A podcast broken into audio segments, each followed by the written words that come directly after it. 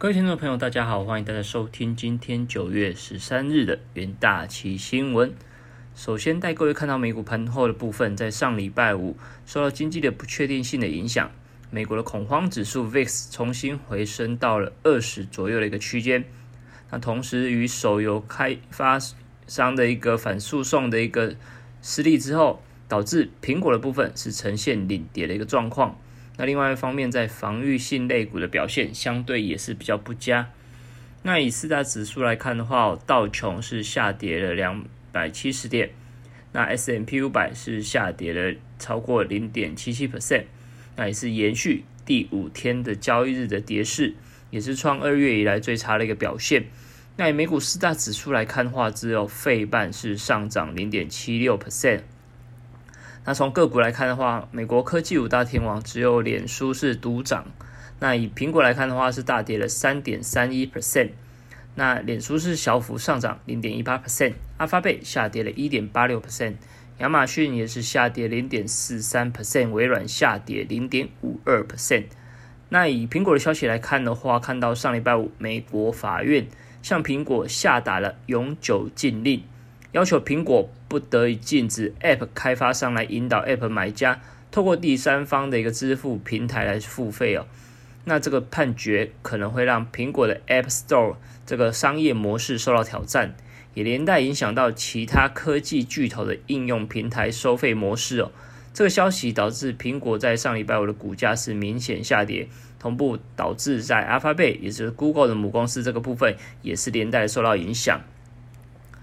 那另外在台股 ADR 来看的话，比较好的是在上礼拜五基本上都是呈现收涨。以台积电 ADR 来看的话，是上涨了零点二四 percent，日月光上涨了零点二，上涨了二点四七 percent，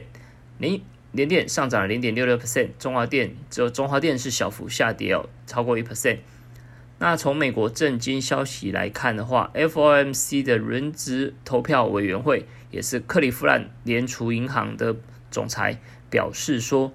就算八月份美国公布的非农就业数据看起来表现是比较疲弱，不过还是希望可以在今年之内开始开始启动所谓的缩减购债的这个计划。那目前来看，美国有两名民主党的参议员在周五就提出对于企业库存库藏股的部分征收两 percent 的一个课税，那希望可以减少图利投资者跟企业高层这个行为。同时，并为三点五兆美元的预算案来寻求更多的资金来源的管道。那这个部分可能就是要留意到，后续未来如果这个法案真是通过的话，恐怕企业要实施库藏股的一个情况将会受到影响。然后要在中美关系之间的一个讯息来看的话，上礼拜美国总统拜登跟中国的领导人习近平在重新从二月以来首次的一个通话。那这个通话时间也是长达了九十分钟哦。市场是认为说，这个可能就是中美之间打破外交僵局的一个迹象。那白宫的部分在上礼拜五就表示说，双方进行广泛的一个战略相关的讨论，也讨论两国确保竞争不会演变成冲突的一个责任感。那中国外交部就表示说，习近平把气候变化、疫情防控跟经济复苏。列为中美合作领域的一个重要性。那习近平也是提到说，中美是不是可以处理好彼此之间关系这个部分，将会攸关全球的一个前途命运。那另外，我们看到能源盘后的部分，在上礼拜五油价是再度的回涨，那同时在上周呈现收高。那市场先前是受到中国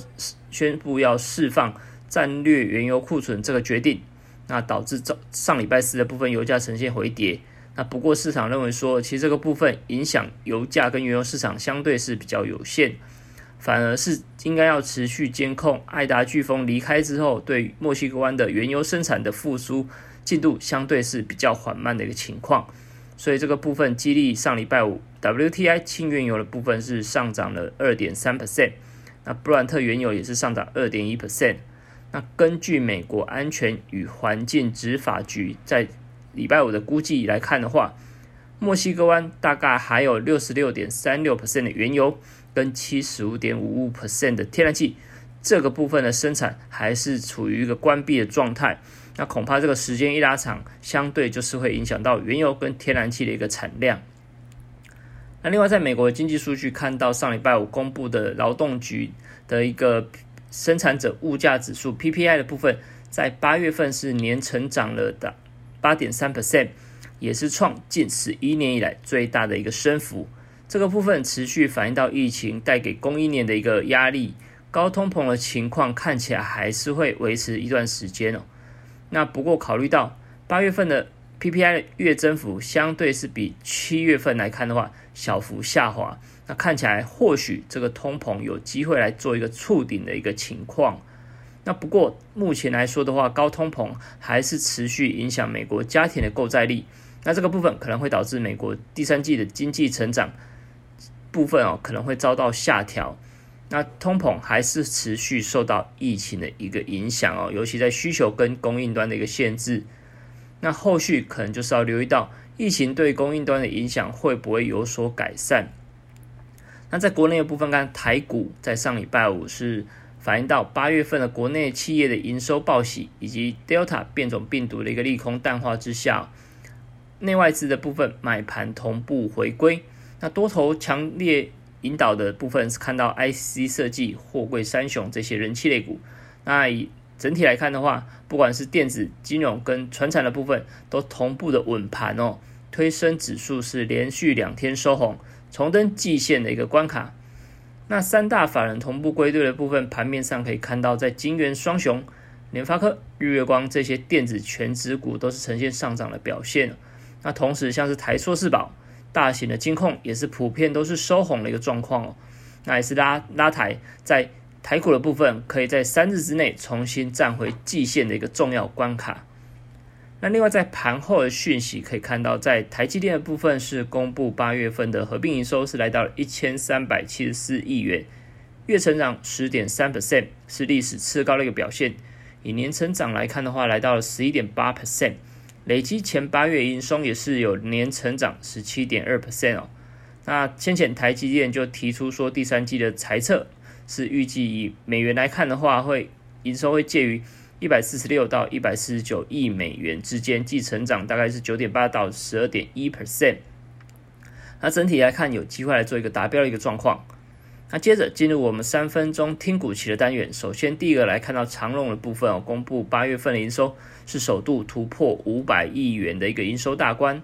那年成长是达高达了一百六十四点七九 percent。那整体来看，长隆的八月营收是由于市场预期，加上美洲线是进入一个航运需求的一个高峰，所以看起来它的一个营收动能表现相对是不弱的。那以目前来说的话，亚系投行是认为说。长隆七到八月的平均营收是比第二月第二季的一个平均值还要高十四四四 percent，营收稳定在一个上升的轨道，所以在长隆的期货的部分，上礼拜五是上涨五点五三 percent，同时收复了短期均线的一个关卡。第二个看到大成钢的部分哦，受惠到美元经美国经济的复苏以及市场对铝卷板不锈钢的一个价量同步维持一个高档。大成钢的八月营收也是持续性的成长到了八十八点六六亿元。那另外再看到铝价部分哦，持续创是多年来的一个新高的一个情况。大成钢的部分渴望持续受惠铝铝价的上涨，依助第三季的获利持续成长的动能。看到大成钢的部分哦，期货是在上礼拜五收涨一点八八 percent，盘中是一度挑战短期均线哦，也是收一个上影线的一个红黑棒。第三个强势股的部分，看到日月光公布的八月营收是创单月历史营收的次高表现哦，受惠到进入传统淡季，那同时它的一个测封测跟电子代工的产能呈现满载，那预期下半年的营收营运渴望呈现逐季成长的一个步调，那同时苹果也是进入一个拉货的一个旺季哦，所以看到在这个部分产能满载的情况之下。有利于整个日月光的报价跟营运呈现上扬。那以日月光期货来看的话，上礼拜五呈现开高口走高，以长红 K 棒收复短期均线哦，同时留下一个多方缺口，呈现一个强势型的一个形态。那弱势股看到怪广达的部分哦，八月份的营收是月衰退十 percent，年衰退也是来到了超过二十 percent 哦，是创近半年营收的一个低点。那笔电出货量也是呈现月衰退的一个状况。那受到缺料跟物流阻碍的影响之下，哦广达八月营收是不如市场预期，期价同时也是呈现缓步走弱的一个趋势。所以在上礼拜五是呈现续跌一点五七 percent，短中期均线均线都是呈现同步下行的一个格局。那这个部分可能投资人就是可以多加留意。那以上就是今天为你会诊的元大旗新闻，我们明天再见。